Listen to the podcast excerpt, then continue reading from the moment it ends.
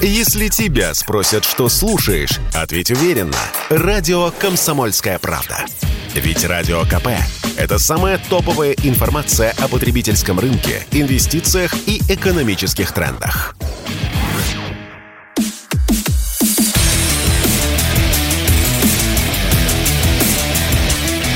Программа с непримиримой позицией. Утренний Мардан. Тема моего выступления – ситуация на Донбассе и ход специальной военной операции по его освобождению от неонацистского режима, захватившего власть на Украине в 2014 году в результате вооруженного государственного переворота.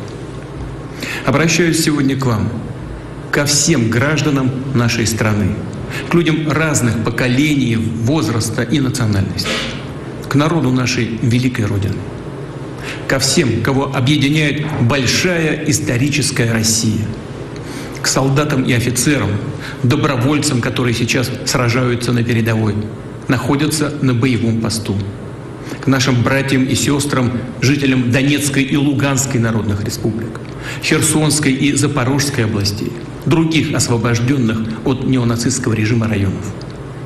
Речь пойдет о необходимых, неотложных шагах по защите суверенитета, безопасности и территориальной целостности России.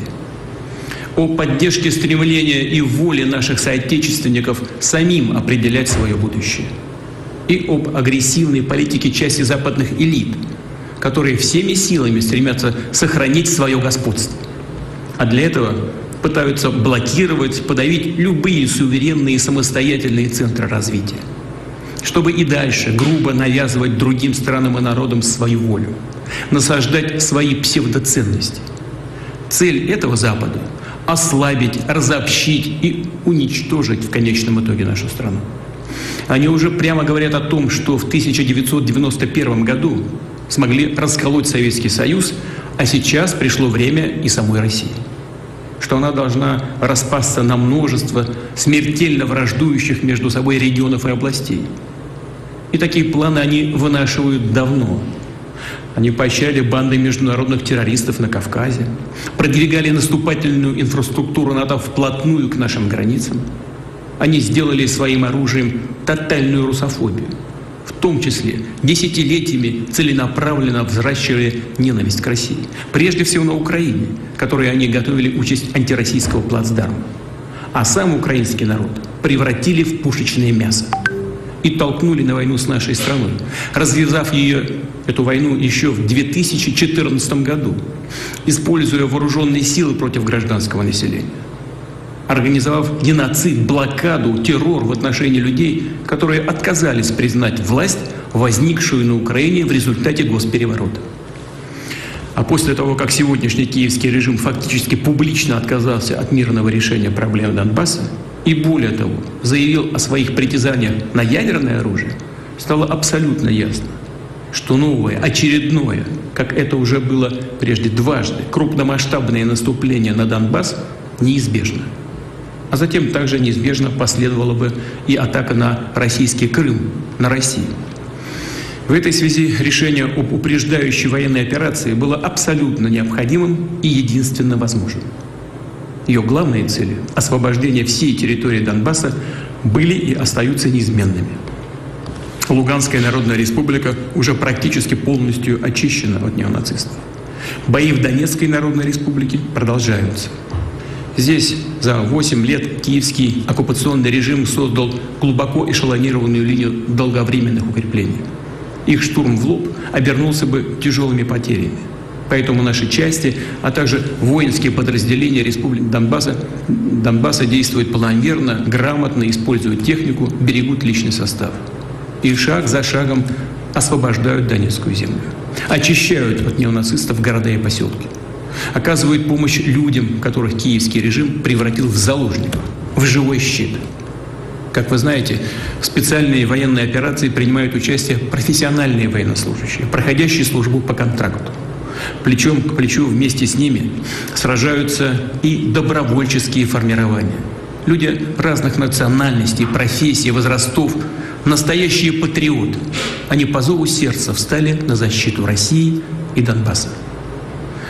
В связи с этим правительству, Министерству обороны мною уже были даны поручения в полном объеме и в кратчайший срок определить правовой статус добровольцев, а также бойцов подразделений Донецкой и Луганской народных республик. Он должен быть таким же, как и у кадровых военнослужащих российской армии включая материальное, медицинское обеспечение, социальные гарантии. Особое внимание должно быть уделено организации снабжения добровольческих формирований и отрядов народной милиции Донбасса техникой и снаряжением. В ходе решения главных задач по защите Донбасса наши войска, исходя из планов и решений Министерства обороны и Генерального штаба по общей стратегии действий, освободили от неонацистов и значительные территории Херсонской и Запорожской областей, ряд некоторых других районов. В результате чего образовалась протяженная линия боевого соприкосновения, которая составляет свыше тысячи километров. О чем хочу сегодня впервые сказать публично. Уже после начала специальной военной операции, в том числе на переговорах в Стамбуле, представители Киева реагировали на наше предложение весьма позитивно. И эти предложения прежде всего касались обеспечения безопасности России, наших интересов. Но очевидно, что мирное решение не устраивало Запад. Поэтому после достижения определенных компромиссов Киеву было фактически дано прямое указание сорвать все договоренности. Украину стали еще больше накачивать оружием. Киевский режим пустил в ход новые банды иностранных наемников и националистов. Воинские части, обученные по стандартам НАТО и под фактическим командованием западных советников. Одновременно самым жестким образом был усилен режим репрессий по всей Украине в отношении своих собственных граждан, установленный сразу после вооруженного переворота 2014 года. Политика запугивания, террор, насилие принимает все более массовые, страшные, варварские формы. Хочу подчеркнуть, мы знаем, что большинство людей, живущих на освобожденных от неонацистов территориях, а это прежде всего исторические земли Новороссии, не хотят оказаться под игом неонацистского режима. В Запорожье, на Херсонщине, в Луганске и Донецке видели и видят те зверства, которые творят неонацисты в захваченных районах Харьковской области.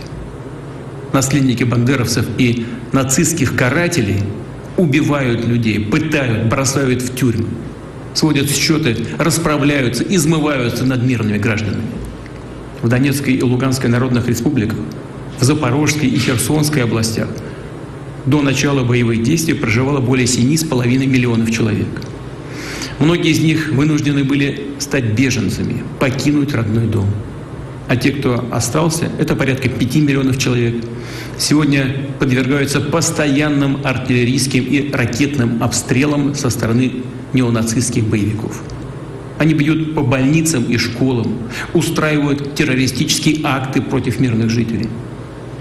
Мы не можем не имеем никакого морального права отдать близких нам людей на растерзание палачам. Не можем не откликнуться на их искреннее стремление самим определять свою судьбу.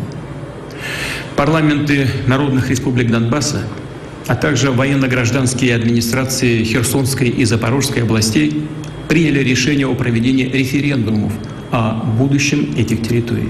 И обратились к нам, к России, с просьбой поддержать такой шаг. Подчеркну, мы сделаем все, чтобы обеспечить безопасные условия для проведения референдумов. Для того, чтобы люди могли выразить свою волю.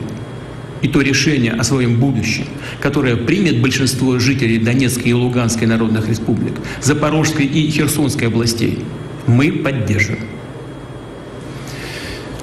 Уважаемые друзья, сегодня наши вооруженные силы, как уже говорил, действуют на линии боевого соприкосновения, которая превышает тысячу километров. Противостоят не только неонацистским формированиям, а фактически всей военной машине коллективного Запада. В этой ситуации считаю необходимым принять следующее решение. Оно в полной мере адекватно угрозам, с которыми мы сталкиваемся. А именно – для защиты нашей Родины, ее суверенитета и территориальной целостности, для обеспечения безопасности нашего народа и людей на освобожденных территориях, считаю необходимым поддержать предложение Министерства обороны и Генерального штаба о проведении в Российской Федерации частичной мобилизации. Повторю, речь идет именно о частичной мобилизации. То есть призыву на военную службу будут подлежать только граждане, которые в настоящий момент состоят в запасе. И прежде всего те, кто проходил службу в рядах вооруженных сил, имеет определенные военно-учетные специальности и соответствующий опыт. Призванные на военную службу перед отправкой в части в обязательном порядке будут проходить дополнительную военную подготовку с учетом опыта специальной военной операции. Указ о частичной мобилизации подписан. В соответствии с законодательством об этом официально письмами будут сегодня проинформированы Палатой Федерального собрания, Совет Федерации и Государственная Дума. Мобилизационные мероприятия начнутся сегодня, с 21 сентября. Поручаю главам регионов оказать все необходимое содействие работе военных комиссариатов – Особо подчеркну, что граждане России, призванные на военную службу по мобилизации, получат статус выплаты и все социальные гарантии военнослужащих, проходящих военную службу по контракту. Добавлю, что указ о частичной мобилизации также предусматривает дополнительные меры по выполнению государственного оборонного заказа. На руководителях предприятий ОПК лежит прямая ответственность за решение задач по наращиванию выпуска вооружений и военной техники, по развертыванию дополнительных производственных мощностей. В свою очередь, все вопросы материального, ресурсного и финансового обеспечения оборонных предприятий должны быть решены правительством незамедлительно. Уважаемые друзья, в своей агрессивной антироссийской политике Запад перешел всякую грань. Мы постоянно слышим угрозы в адрес нашей страны, нашего народа. Некоторые безответственные политики на Западе не только говорят о планах по организации поставок в Украине дальнобойных наступательных вооружений, систем, которые позволят наносить удары по Крыму, другим регионам России. Такие террористические удары, в том числе и с использованием западного оружия, уже наносятся по приграничным населенным пунктам Белгородской, Курской областей в режиме реального времени с использованием современных систем, самолетов, кораблей, спутников, стратегических беспилотников, НАТО осуществляет разведку по всему югу России. В Вашингтоне, Лондоне, Брюсселе прямо подталкивают Киев к переносу военных действий на нашу территорию. Уже не таясь, говорят о том, что Россия должна быть всеми средствами разгромлена на поле боя, с последующим лишением политического, экономического, культурного, вообще всякого суверенитета, с полным разграблением нашей страны. В ход пошел и ядерный шантаж. Речь идет не только о поощряемых Западом обстрелах Запорожской атомной электростанции, что грозит атомной катастрофой, но и о высказываниях некоторых высокопоставленных представителей ведущих государств НАТО о возможности и допустимости применения против России оружия массового поражения, ядерного оружия. Тем, кто позволяет себе такие заявления в отношении России, хочу напомнить, что наша страна также располагает различными средствами поражения, а по отдельным компонентам и более современными, чем у стран НАТО и при угрозе территориальной целостности нашей страны, для защиты России и нашего народа мы, безусловно, используем все имеющиеся в нашем распоряжении средства. Это не блеф. Граждане России могут быть уверены, территориальная целостность нашей Родины, наша независимость и свобода будут обеспечены. Подчеркну это еще раз. Всеми имеющимися у нас средствами. А те, кто пытаются шантажировать нас ядерным оружием, должны знать, что роза ветров может развернуться и в их сторону. В нашей исторической традиции, в судьбе нашего народа останавливать тех, кто рвется к мировому господству, кто грозит расчленением и порабощением нашей Родине, нашему Отечеству. Мы и сейчас это сделаем. Так и будет. Верю в вашу поддержку. Ну, вот так вот. Ну, вот так вот. То, чего ждали, вот это мы и услышали. Так, ну давайте будем комментировать главное. Возвращаемся к исходной точке. А, будет мобилизация, не будет мобилизация. Да, будет мобилизация, частичная мобилизация. Собственно, для тех, кто там, размышлял об этом всерьез, это было прогнозируемо, в этом а, ничего неожиданного нет. Те, кто говорили о том, что это будет как у хохлов, нет, это не будет как у хохлов. Собственно, это как бы одна из точек отличия, чем мы отличаемся от этого псевдогосударственного образования, тем, что Россия — это система, Россия — это система призыва, Россия — это вооруженные силы, это армия. Поэтому нет никаких сомнений в том, что призыву будут подлежать те люди, у которых есть подходящие вузы, военно-учетные специальности. У меня, например, кстати, тоже есть. Вот, правда, я служил в советской армии. Ну и, соответственно, те, кто пройдут э, подготовку. Здесь, э, мне кажется, тема, которая нуждается в дополнительном осмыслении, ну, и, собственно, по которой комментариев нет, э, не будет и не должно на самом деле быть. Э, прошло незамеченным вчерашняя встреча президента с представителями ВПК.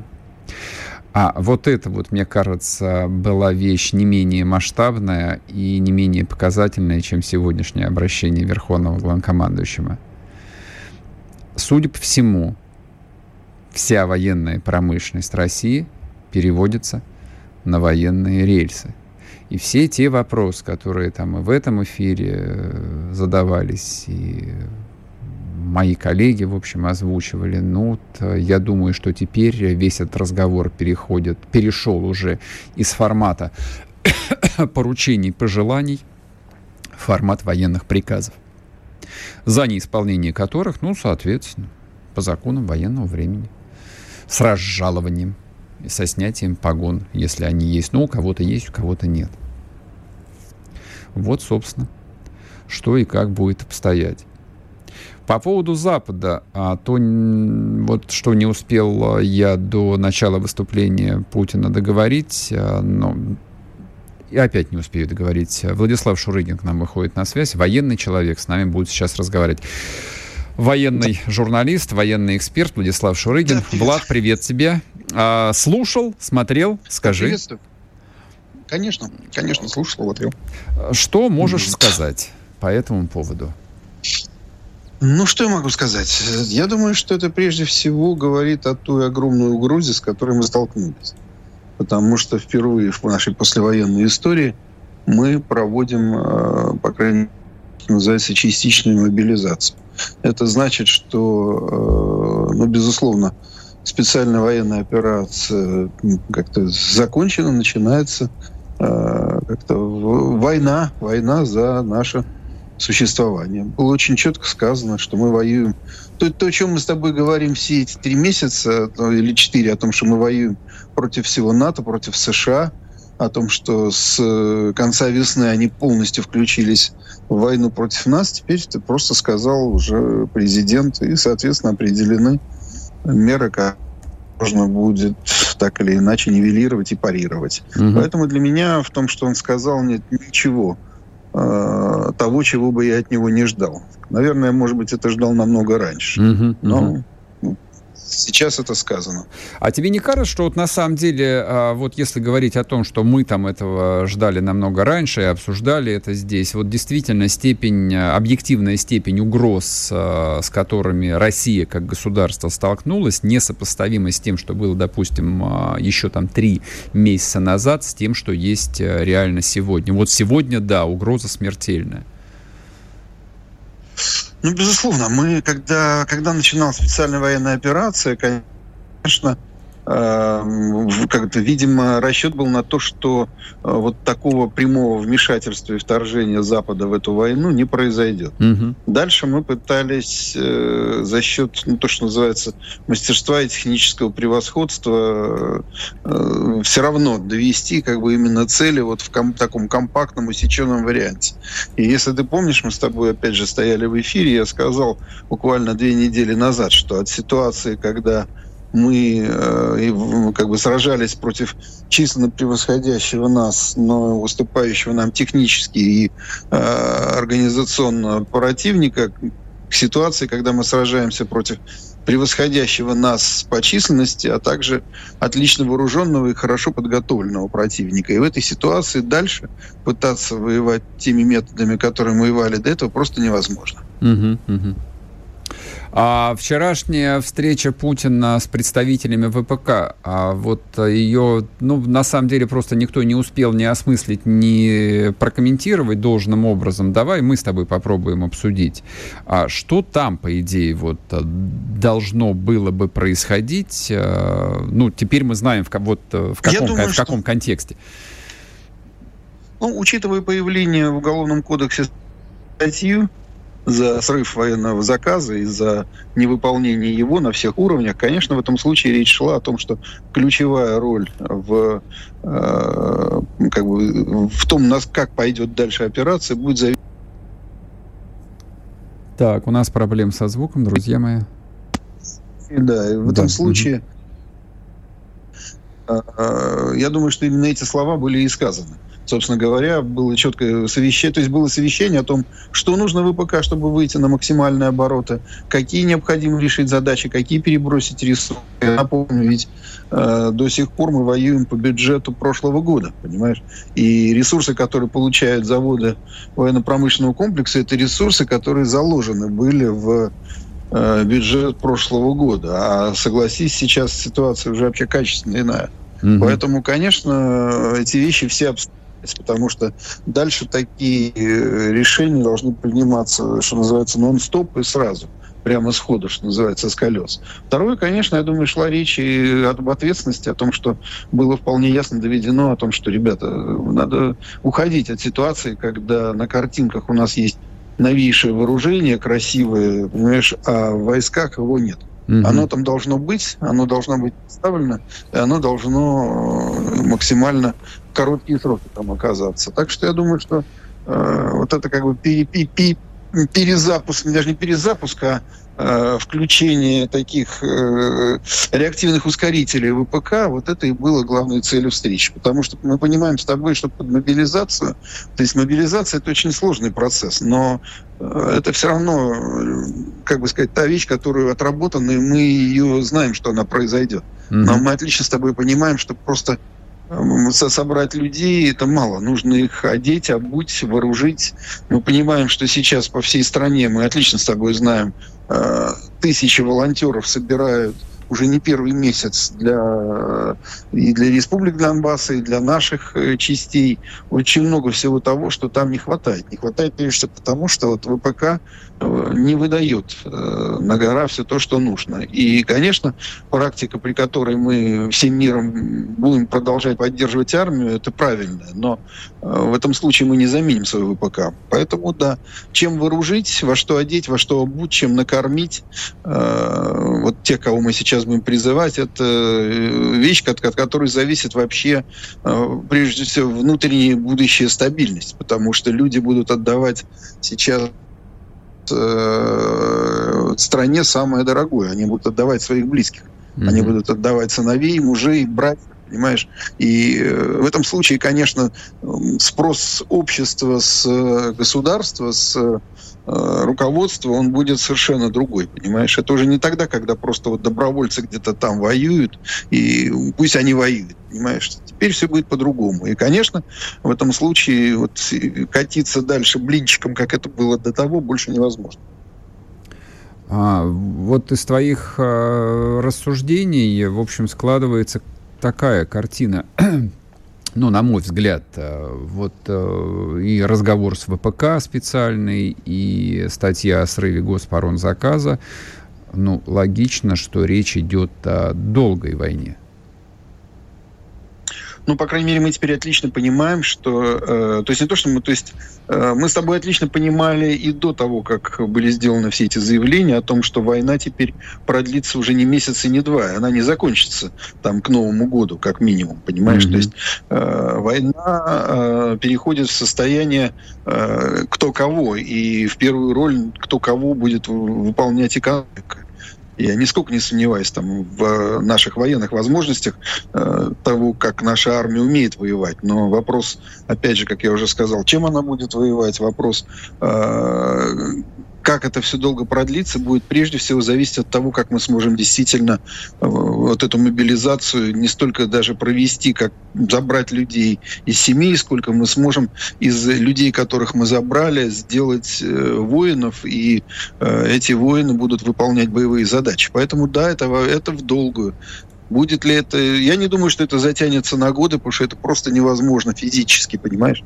Это тогда должно включиться уже э, фактически весь мир в эту войну, потому что по мере вброса туда э, сил НАТО, на, естественно, с другой стороны начнут тоже э, вступать э, в действие другие силы. Я напомню, что и сейчас в указе, то есть в тех словах, которые были сказаны, говорилось и о том, что необходимо э, поддерживать, скажем, интернационализ... интернациональную часть возможности сражаться с э, вот этим с нацизмом, понимаешь?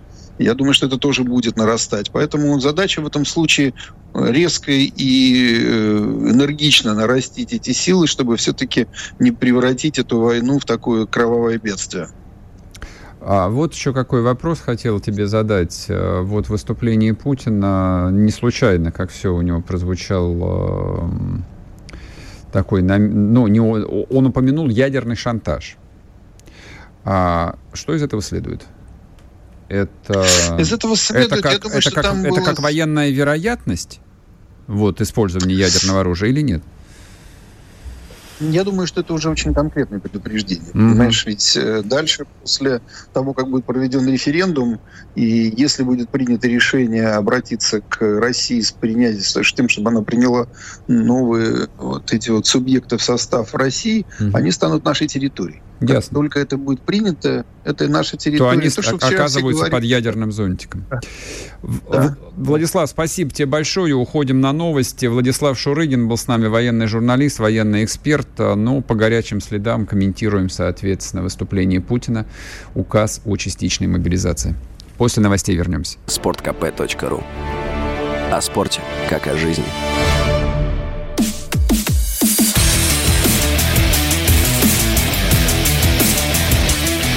Программа с непримиримой позицией. Утренний Мардан. И снова здравствуйте, и снова в эфире радио «Комсомольская правда». Я Сергей Мордан, трансляция на YouTube-канале «Мордан 2.0». Я вас всех отдельно категорически приветствую. Соответственно, лайк, подписка с вас, а, комментарии интересные. А, в Германии идет прямая трансляция Путина на русском языке. Круть? Хорошо. Так, а, ну, вижу я некоторую растерянность а, среди а, интернет-хохлов.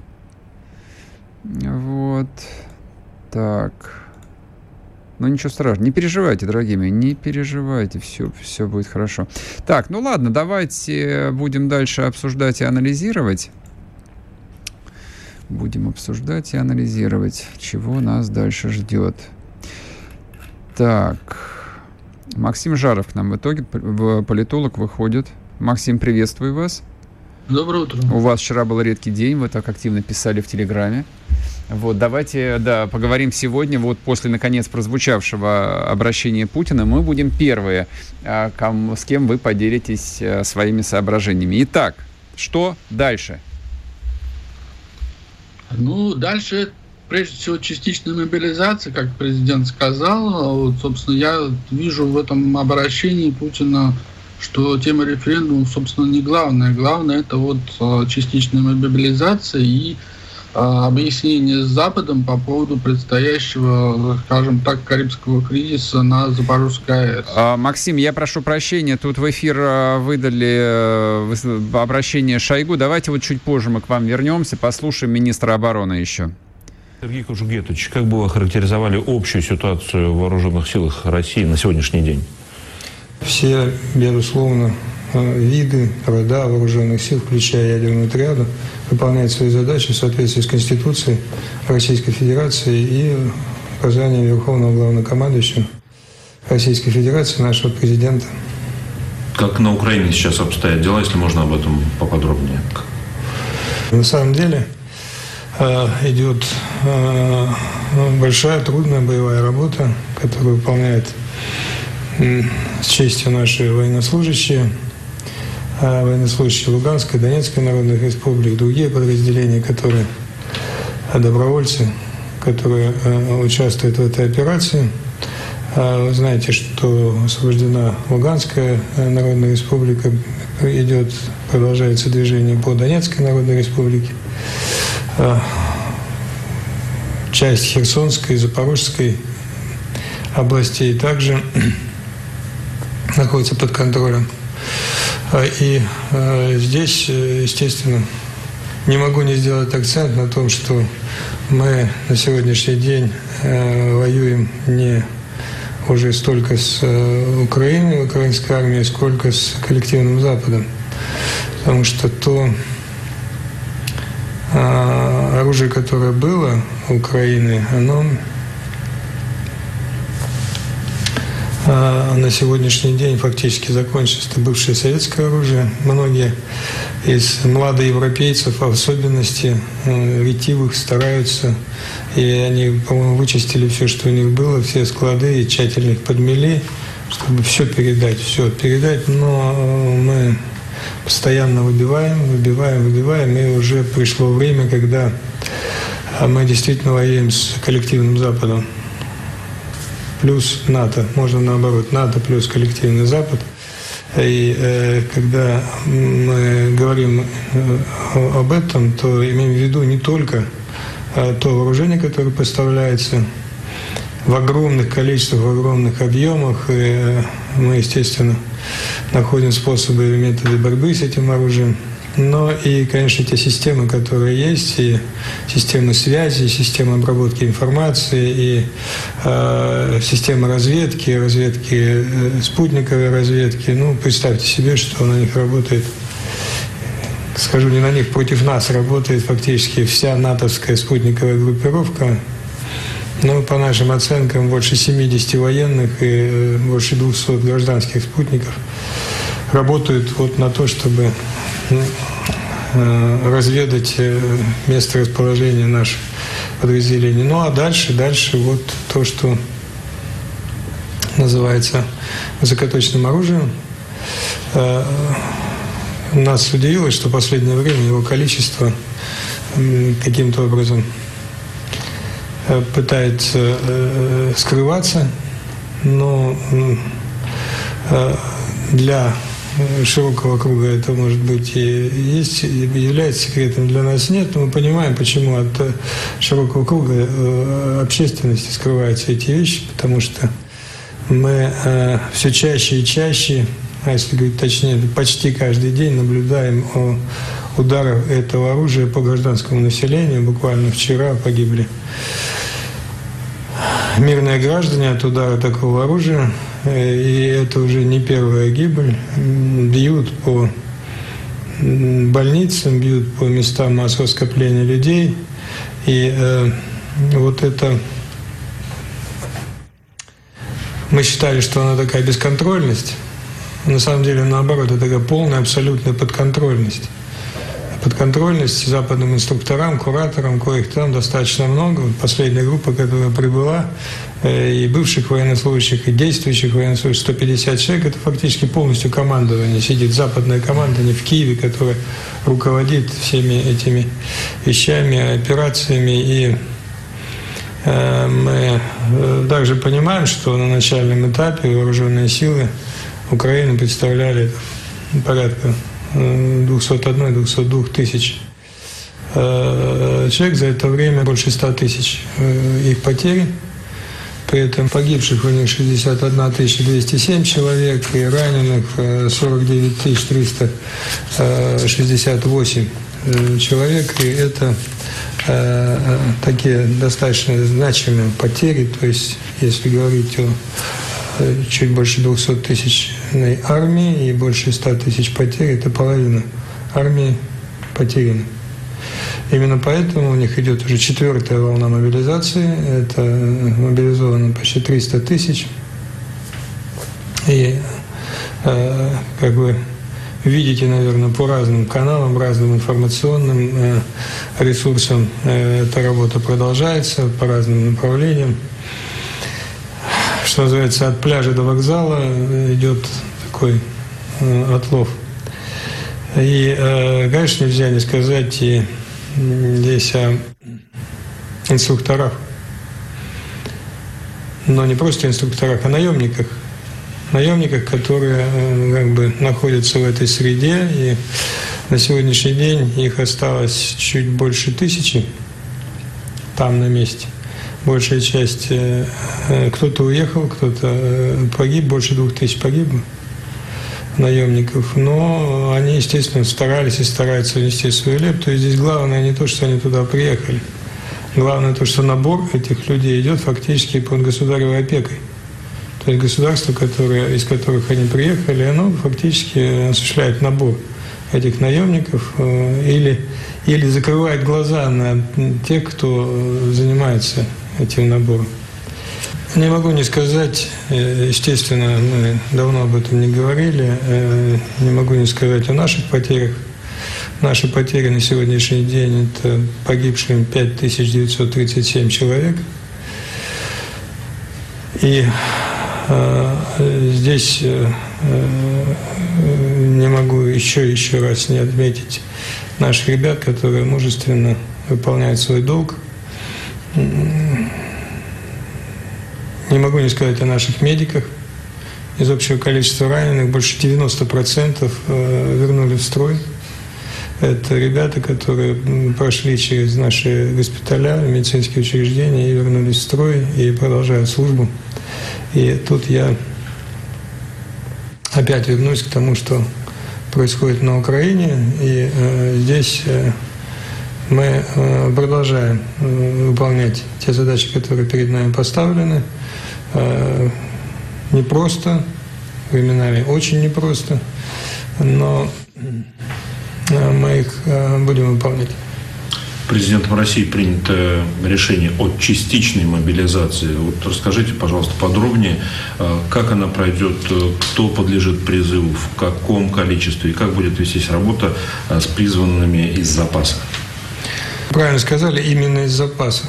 Это не какие-то люди, которых э, никогда не видели и не слышали ничего про э, армию.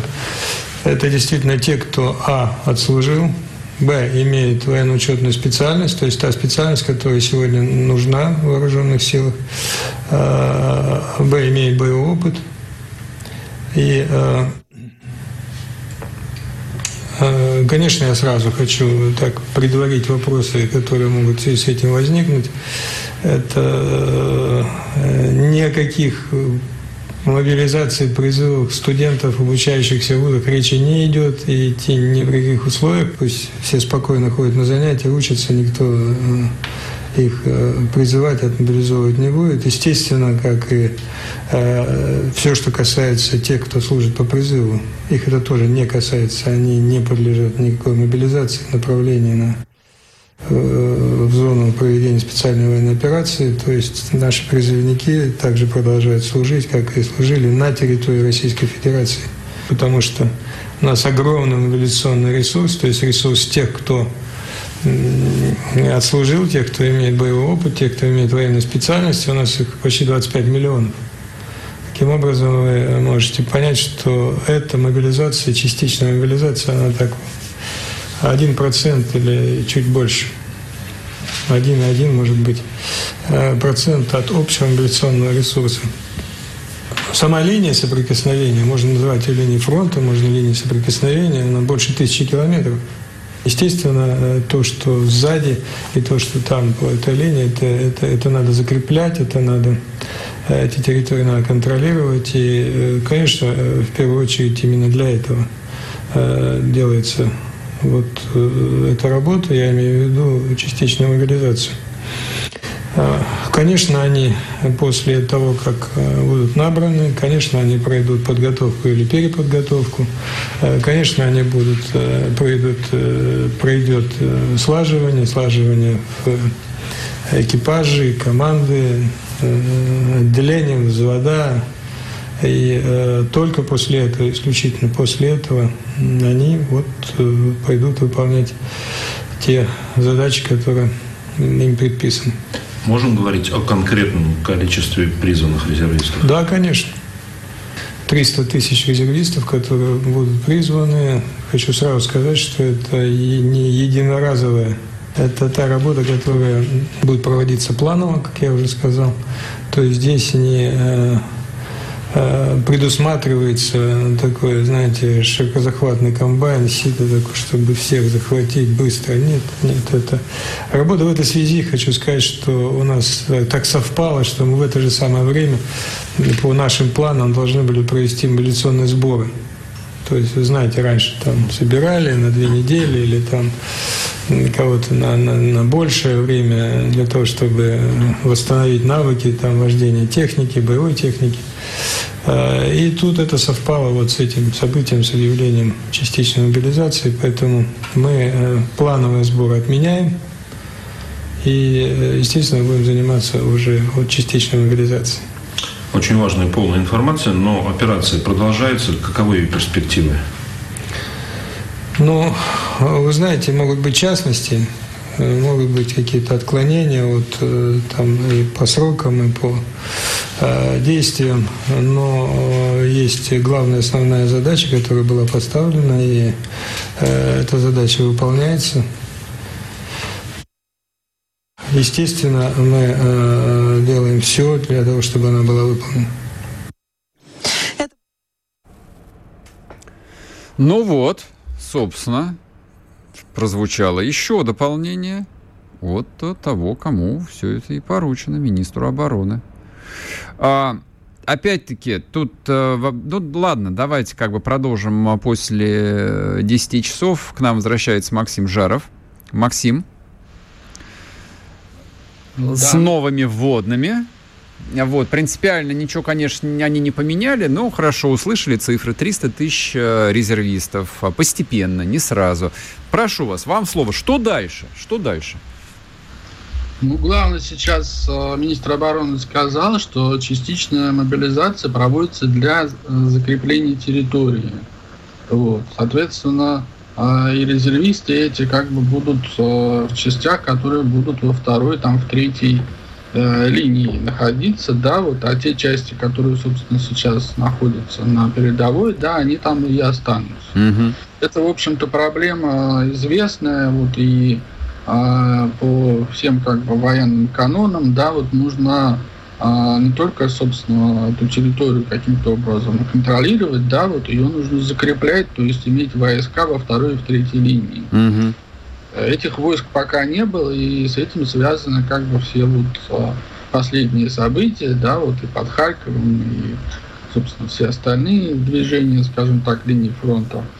Вот, поэтому я думаю, что если говорить о выступлении Владимира Путина, то опять же еще раз повторю, что референдумы не главное, это вот главное объявление частичной мобилизации и а, объявление, в общем-то, а, того, что будет дальше, вот, э, констатация факта, что Запад будет сейчас э, использовать э, Запорожскую АЭС как рычаг, то есть этот ядерный шантаж будет вокруг э, Запорожской АЭС происходить. Угу. Вот что мне показалось главным. А вот ядерный шантаж вокруг Запорожской АЭС. Путин действительно на этом сделал особый акцент, заострил, так сказать, внимание. А с вашей точки зрения, какие последствия, ну или, скажем так, какие вероятности а, должны, так сказать, западные партнеры теперь для себя нарисовать после этого обращения Путина? Ну, окей, он понятно, он не зря упомянул. И, то есть, какие вот развилки для них э, тут э, нарисовались? Ну, я думаю, что каким-то образом сейчас э, с помощью, я так понимаю, военно-технических средств будет э, будут прекращаться эти артобстрелы территории Запорожской АЭС с нашей стороны, вот, чтобы обстрелы украинская сторона не вела, вот, если она их ведет, то значит будут предприниматься какие-то контрмеры, вот, и в случае, если вот факты сейчас попадания по территории станции озвучиваются, да, вот каждый такой факт будет э, сопровождаться каким-то ответным э, шагом вот, и указанием Западу на то, что фактически речь идет о э, нагнетании э, ядерной напряженности вокруг станции и э, могут быть э, последствия, в том числе и э, политические для Запада. Обратите внимание, что а, и в обращении а, Владимира Путина, и в комментариях Сергея Шойгу очень четко показано, что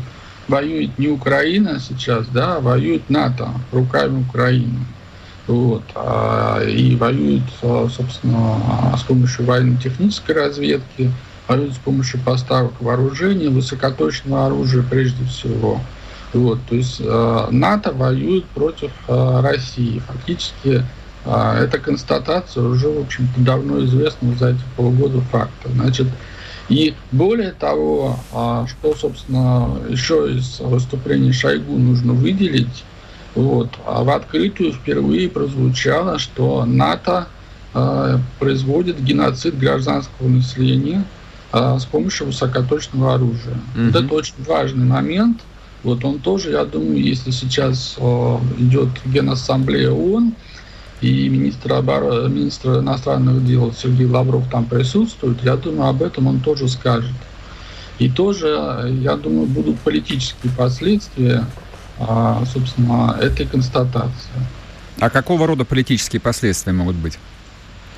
А, ну, я думаю, что понижение дипотношений, вот, понижение уровня дипотношений прежде всего. А, вот, э, если будет а, движение в сторону как раз признания а, придания, собственно, России статуса террористического государства, будут ответные шаги сделаны вот, в отношении, собственно, не просто Украины, да, а стоящих за ней стран. Вот. Разрыв дипотношений. Нет, понижение. Для начала понижение уровня дипотношений. Но если они признают Россию страной-спонсором терроризма, в общем, как бы там открыто заявлялось о том, что мы разорвем отношения в ответ на это? Э, да, об этом заявлялось, но сейчас э, Америка нового посла должна, собственно, прислать сюда ага. в Москву. Ага. Вот. Могут начать с того, что не, не пришлют его. Приман, да, вот, то есть не согласуют эту кандидатуру. Угу. Вот. И тем самым это будет а, политически обрисовано именно как вот а, с целью а, указания на геноцид гражданского населения с помощью высокоточного оружия, предоставляемого Украине. Максим, а как вы думаете, вот по вашим ощущениям, Запад э, готов был к этому? Вот они эту вероятность высоко оценивали, что Путин пойдет на это, или нет? Ну, думаю, что, конечно же, такие варианты просчитывались. Не думаю, что сейчас для кого-то что-то стало каким-то неожиданным.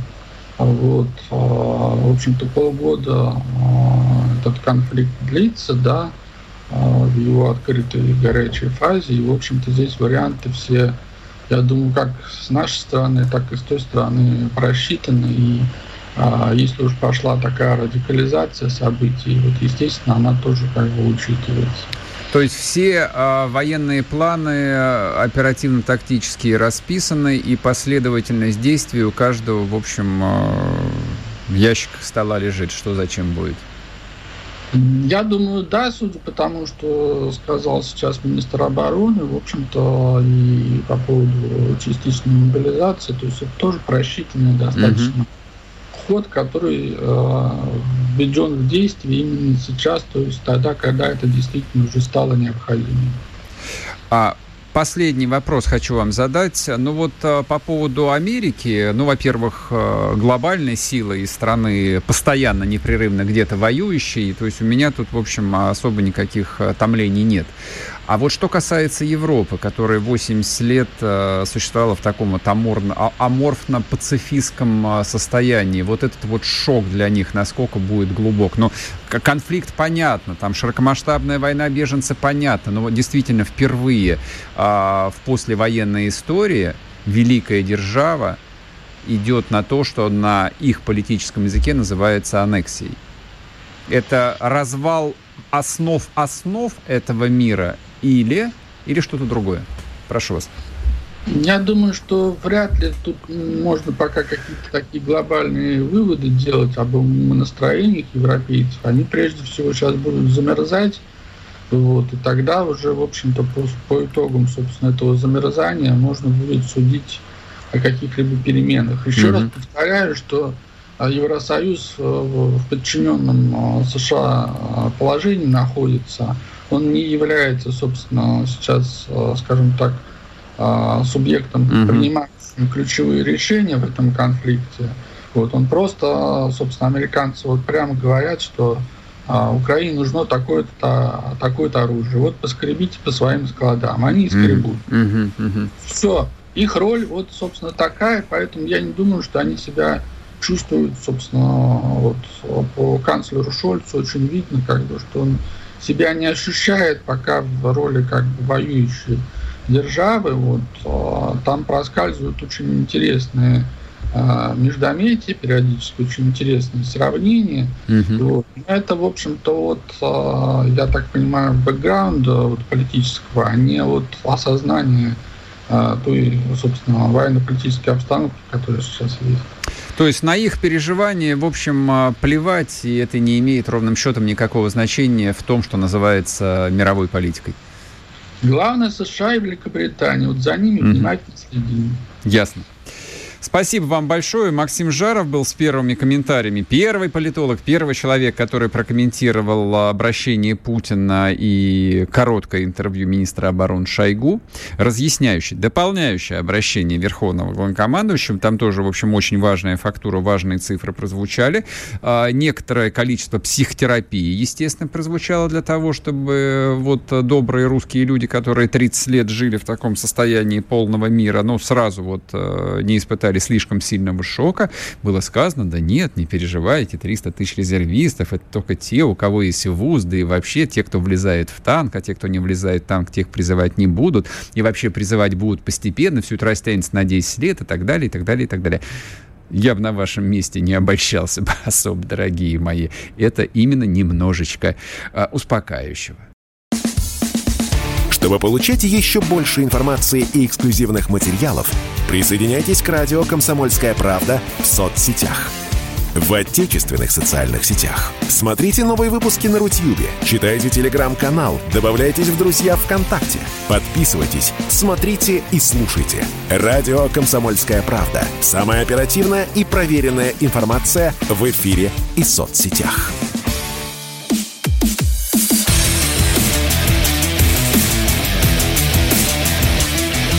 Программа с непримиримой позицией. Утренний Мардан. И снова здравствуйте, и снова в эфире радио «Комсомольская правда». Я Сергей Мордан, но я вам признаюсь честно, первый шок прошел, но ведь я вместе с вами слушал в прямом эфире а, выступление Верховного э, главнокомандующего и испытывал шок и трепет. Что уж скрывать. А в моей, э, ну, в общем, э, не короткой уже жизни таких сюжетов было очень немного.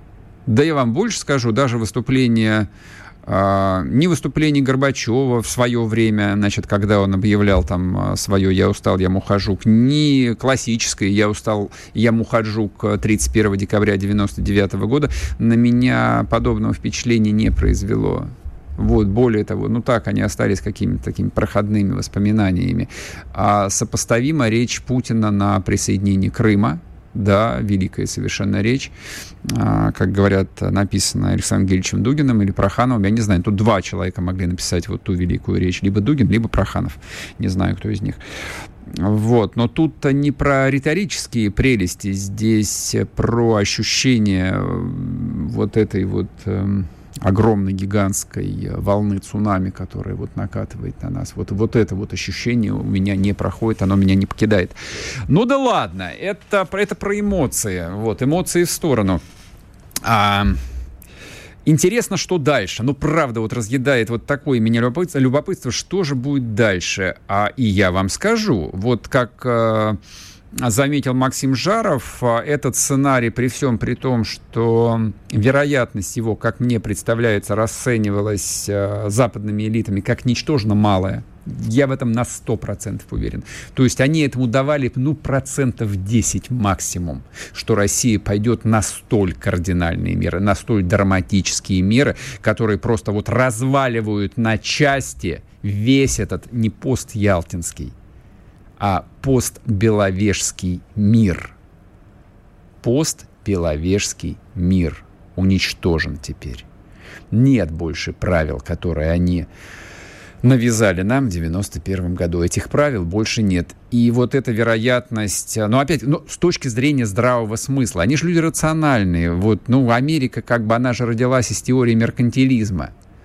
Где-то убыло, где-то прибыло, во всем прибыль, во всем здравый смысл. Обязательно надо надуть э, своего партнера. И когда они сводили дебет с кредитом, ну, действительно было очевидно. Вот российская экономика, вот еще раз давайте на прощание посмотрим на нее, какая была российская экономика до сегодняшнего дня, до объявления а, положения о частичной мобилизации. Ну, какая-какая? Известно какая. Офшорная она была.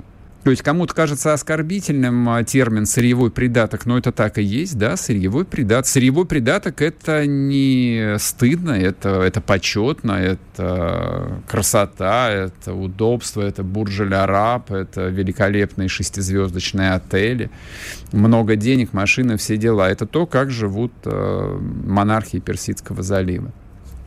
Там есть, правда, нюансы, их мало. Там, ну, мало людей — а нас до черта, нас много. Плюс у нас э, тяжелое такое имперское и постимперское. Нет, у нас тяжелое имперское наследие и тяжелая постимперская психологическая травма. И это нас принципиально отличает от какой-нибудь Саудовской Аравии. Вот. Но тем не менее, вот когда они сводили этот дебет с кредитом, когда они изучали в очередной раз там новейший список Forbes, неважно, там за 2005 год, 2015, 2021, в 22 году не вышел еще. То есть для них было ясно, что вот эти вот люди, ну и, соответственно, вся система, которая за этими людьми стоит, а, а вот интересы этих людей в корне противоречат тому, что случилось 24 февраля, а теперь получило столь яркое продолжение 21 сентября 2022 года. Но, тем не менее, этот сценарий все равно, рассматривался. И вчера, кстати, уже э, вот первые реакции пошли, позволю вам а, процитировать. Значит, э, в Америке Минфин США, там Минфин занимается санкционной политикой, могущественное очень ведомство, кстати, у англичан тоже. А министр финансов — это фактически второе лицо в государстве глава специальной рабочей группы, которая занимается поиском и арестом российских постсанкционных активов, а, вот глава этой группы, прокурор Эндрю Адамс, заявил уже вчера, ну точнее ночью вот этой, что теперь под прицелом окажутся физические и юридические лица по всему миру, которые, цитирую, монетизируют пути обхода антикремлевских санкций. Итак, о чем это идет речь? В зоне риска теперь не только олигархи, с олигархами все понятно. Все олигархи уже во всех списках. Ну, есть некоторые непонятки там с рядом персонажей типа Абрамовича и Фридмана, но я думаю, что они тоже вот э, сегодня после 9 утра уже там раскупорили литрушечку белой и начали прям с утра квасить. Или где там они находятся, неважно. Какое бы э, время суток не было, я думаю, и Фридман, и Абрамович э, засадили уже по два стакана потому что, видимо, с ними тоже все кончено. Но это ладно. Но теперь э, в зону санкций, как сказал господин Адамс, попадут представители не сотрудничающих юрисдикций.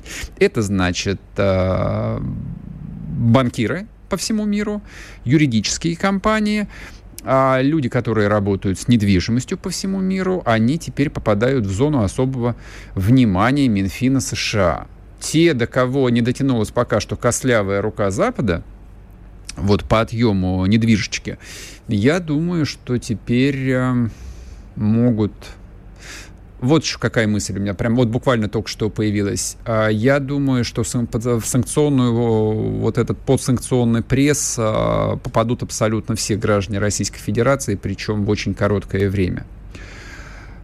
Это то, во что не верилось еще вчера. Но вот, ну, ну, правда, вот давайте рассуждать здраво. Ну, вот как сравнивать там какого-нибудь олигарха X, у которого, ну, в недвижимости сотни миллионов долларов по всему миру, записаны на офшоры, на какие-нибудь трасты, там, на юристов кипрских, на кого угодно. Но сотни миллионов, а то и миллиарды.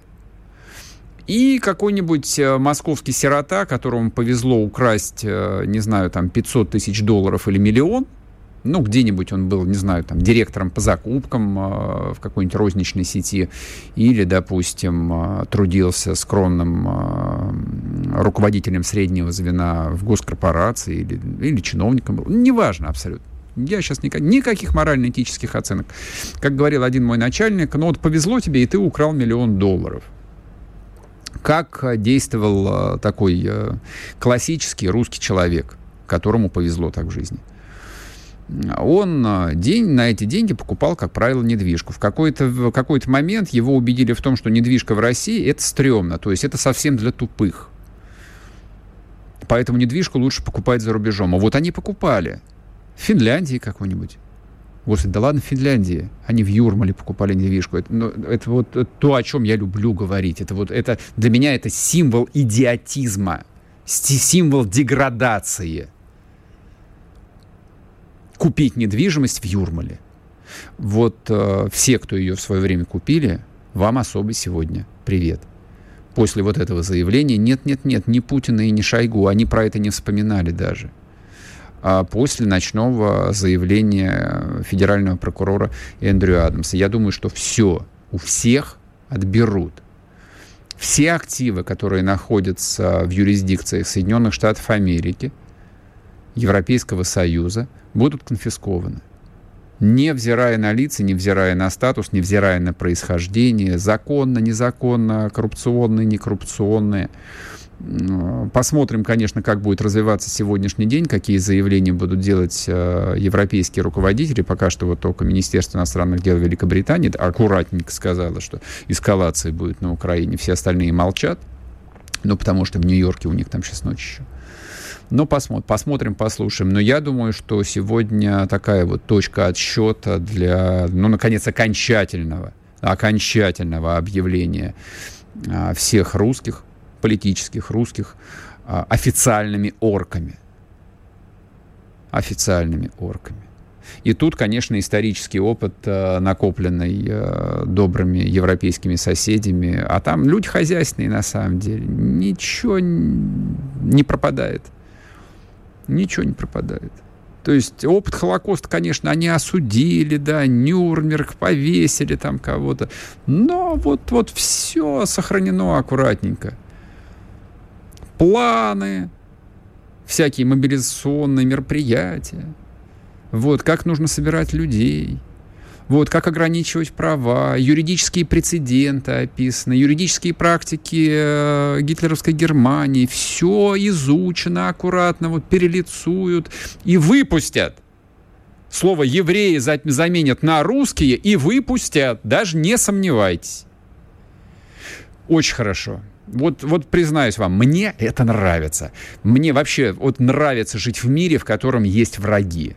Наконец-то у нас есть враги. И можно перестать стесняться, можно перестать сдерживать себя, можно врага называть врагом, а не уважаемым партнером. Наконец-то можно кого-то открыто, официально ненавидеть.